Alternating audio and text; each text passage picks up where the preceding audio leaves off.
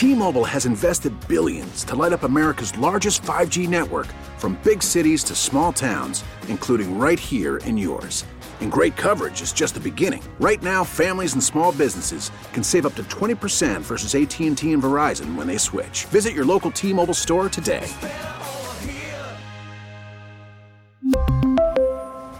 Plan savings with 3 lines of T-Mobile Essentials versus comparable available plans. Plan features and taxes and fees may vary. Welcome to WBBM In Depth. My name's Jill DeGroot. WBBM's Mike Ramsey reports the new year was less than two hours old when Chicago had its first murder victim in 1974. It would go on to be Chicago's record year for murder. Today, I sit down with Mike Ramsey to learn how 1974 may mirror 2021. Thanks for being here, Mike. Before we get into the story, I'm curious what led you to this topic.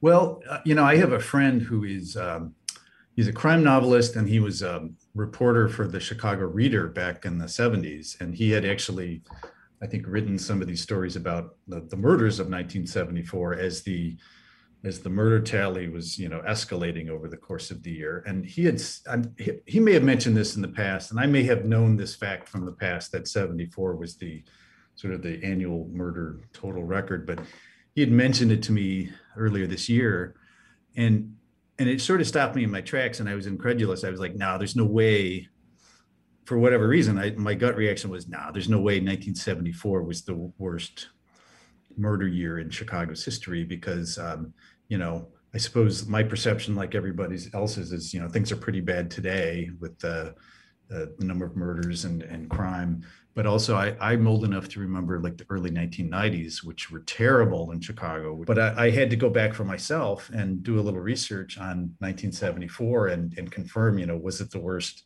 murder tally year in Chicago's history? And um, and maybe why was that, or what were the perceptions then of the public and and you know public officials? Um, and so for the past uh, couple of months, I've just sort of been picking at the story and doing um, research, I was I was looking through old Chicago Police Department annual reports, which include crime statistics, and I also visited the Chicago Public Library to to dive into uh, the digital archives of Chicago newspapers and also some uh, microfilm for the papers that weren't available digitally. So it's sort of a long-winded answer of just I, I wanted to kind of see for myself and uh, and maybe explore why uh, why 1974 was so bad and then maybe try to figure out how does it compare to 2021 could you broadly set the scene for us? What happened in 1974 well what what happened is um, you know the the number of murders uh, just you know skyrocketed over the course of the year and i guess a couple things to keep in mind the number of murders had sort of risen steadily uh, through the late 1960s and into the early 70s in Chicago. And so 1973 represented uh, the sort of the high water mark of the number of murders in Chicago when 864 people were killed. So so Chicago was already going into the year 1974, the new year with, you know, having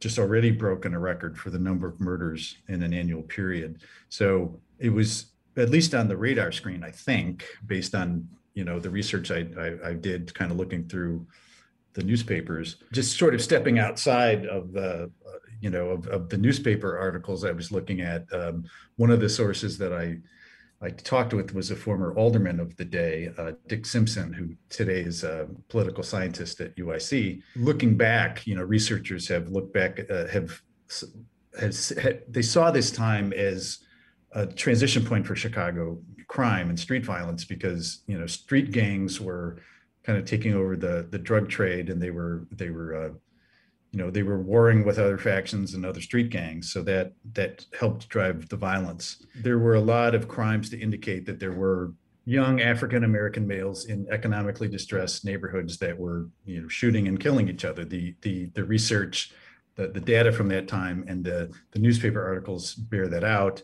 But what was also sort of chilling to look back back at was were the occasional sort of you know anecdotal instances of of just sort of quote unquote regular people who were caught up in violence. Either they were uh, typically they were you know the victims of a robbery, and then for whatever reason they were you know fatally shot, or they were they were tied up and fatally stabbed by you know burglar that that sort of thing. That the type of crime that that even today when you hear about it, these sort of stranger on stranger type crimes. So, how does 2021 compare to 1974? What kind of similarities did you draw as you were researching this story? Well, the the thing that I thought was interesting is I had come across uh, some quotes from public officials, particularly the police superintendent of the day, whose name was James. Uh, I'm told. I'm told you pronounce his name Rockford like the city. It's spelled R O C H F O R D. Uh, so the police superintendent of the day complained often about uh, the easy accessibility to guns um, and I'm, I'm assuming he means illegal guns, although for the longest time in Chicago, it was illegal to own a gun unless you had unless you had uh, bought it uh, from a certain period and you were sort of you were grandfathered in. But basically, guns were supposed to be hard to find in Chicago, and yet uh, people had easy access to gun. It was easy to buy a gun on the street. So that was one factor. There was also a sort of a public, uh, a, sort of a scare among the public in that era of a particularly cheap weapon called uh, Saturday Night Special. Does that does that phrase ring a bell at all? That was a big deal back in the day. It was just really, just a really cheap handgun that you could buy for uh, very little money, and then and then offenders would use that to uh, to rob uh, to rob stores, say on a Saturday night, uh, hence the hence the title. Uh, the other thing that Rochford, this police superintendent, complained about was uh, what he considered to be a, a, lenient court system that kept uh, letting offenders out on on low bail, um, so that they would then go out and commit other crimes. And right away, this struck me as reminiscent of the arguments we hear today among our public officials in the city of Chicago and Cook County arguing over the best way to handle people who are charged with crimes. You know, do you do you keep them in jail? Do you put them on electronic monitoring?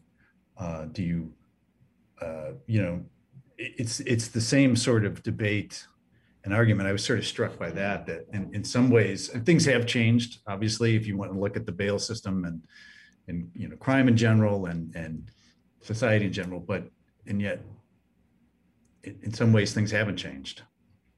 So it's just interesting that Chicago has known about this problem for decades. We've known that it's primarily impacted communities of color and it's it's a little bit disheartening to find that you know 50 years later we're still grappling with the same questions and problems and and grasping for solutions. Well, thank you so much for your insight, Mike. Oh, thanks for having me.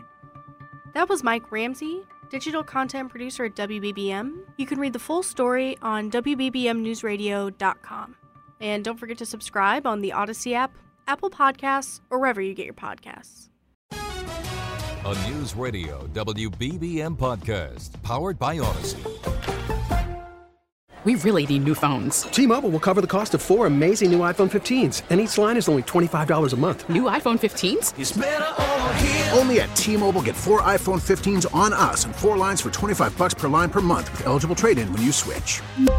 Minimum of four lines for $25 per line per month with auto pay discount using debit or bank account. $5 more per line without auto pay, plus taxes and fees. Phone fee at 24 monthly bill credits for all well qualified customers. Contact us before canceling account to continue bill credits or credit stop and balance on required finance agreement due. $35 per line connection charge apply. Ctmobile.com.